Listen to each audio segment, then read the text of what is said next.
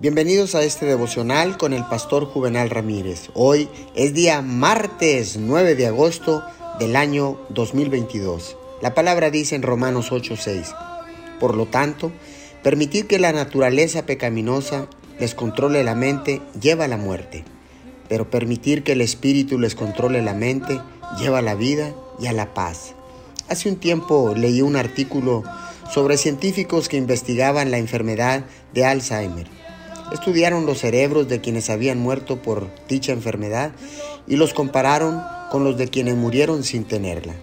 Encontraron que muchas personas tenían en el cerebro lesiones que técnicamente los calificaban para tener Alzheimer.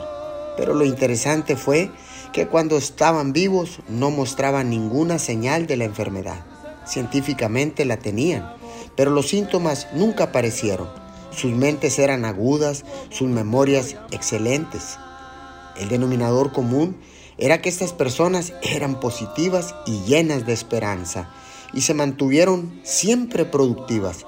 Podemos tener cosas que vienen contra nosotros debido a nuestra genética, cosas que nos transmitieron, pero la buena noticia es que Dios puede anularlas. Dios siempre tiene la última palabra. Señor, gracias. Porque en cualquier circunstancia que yo esté atravesando, siempre tú tendrás la última palabra. Espíritu Santo, toma el control de mi mente, de mi corazón y de mi vida. Te lo pedimos en el nombre de Jesús. Amén y amén.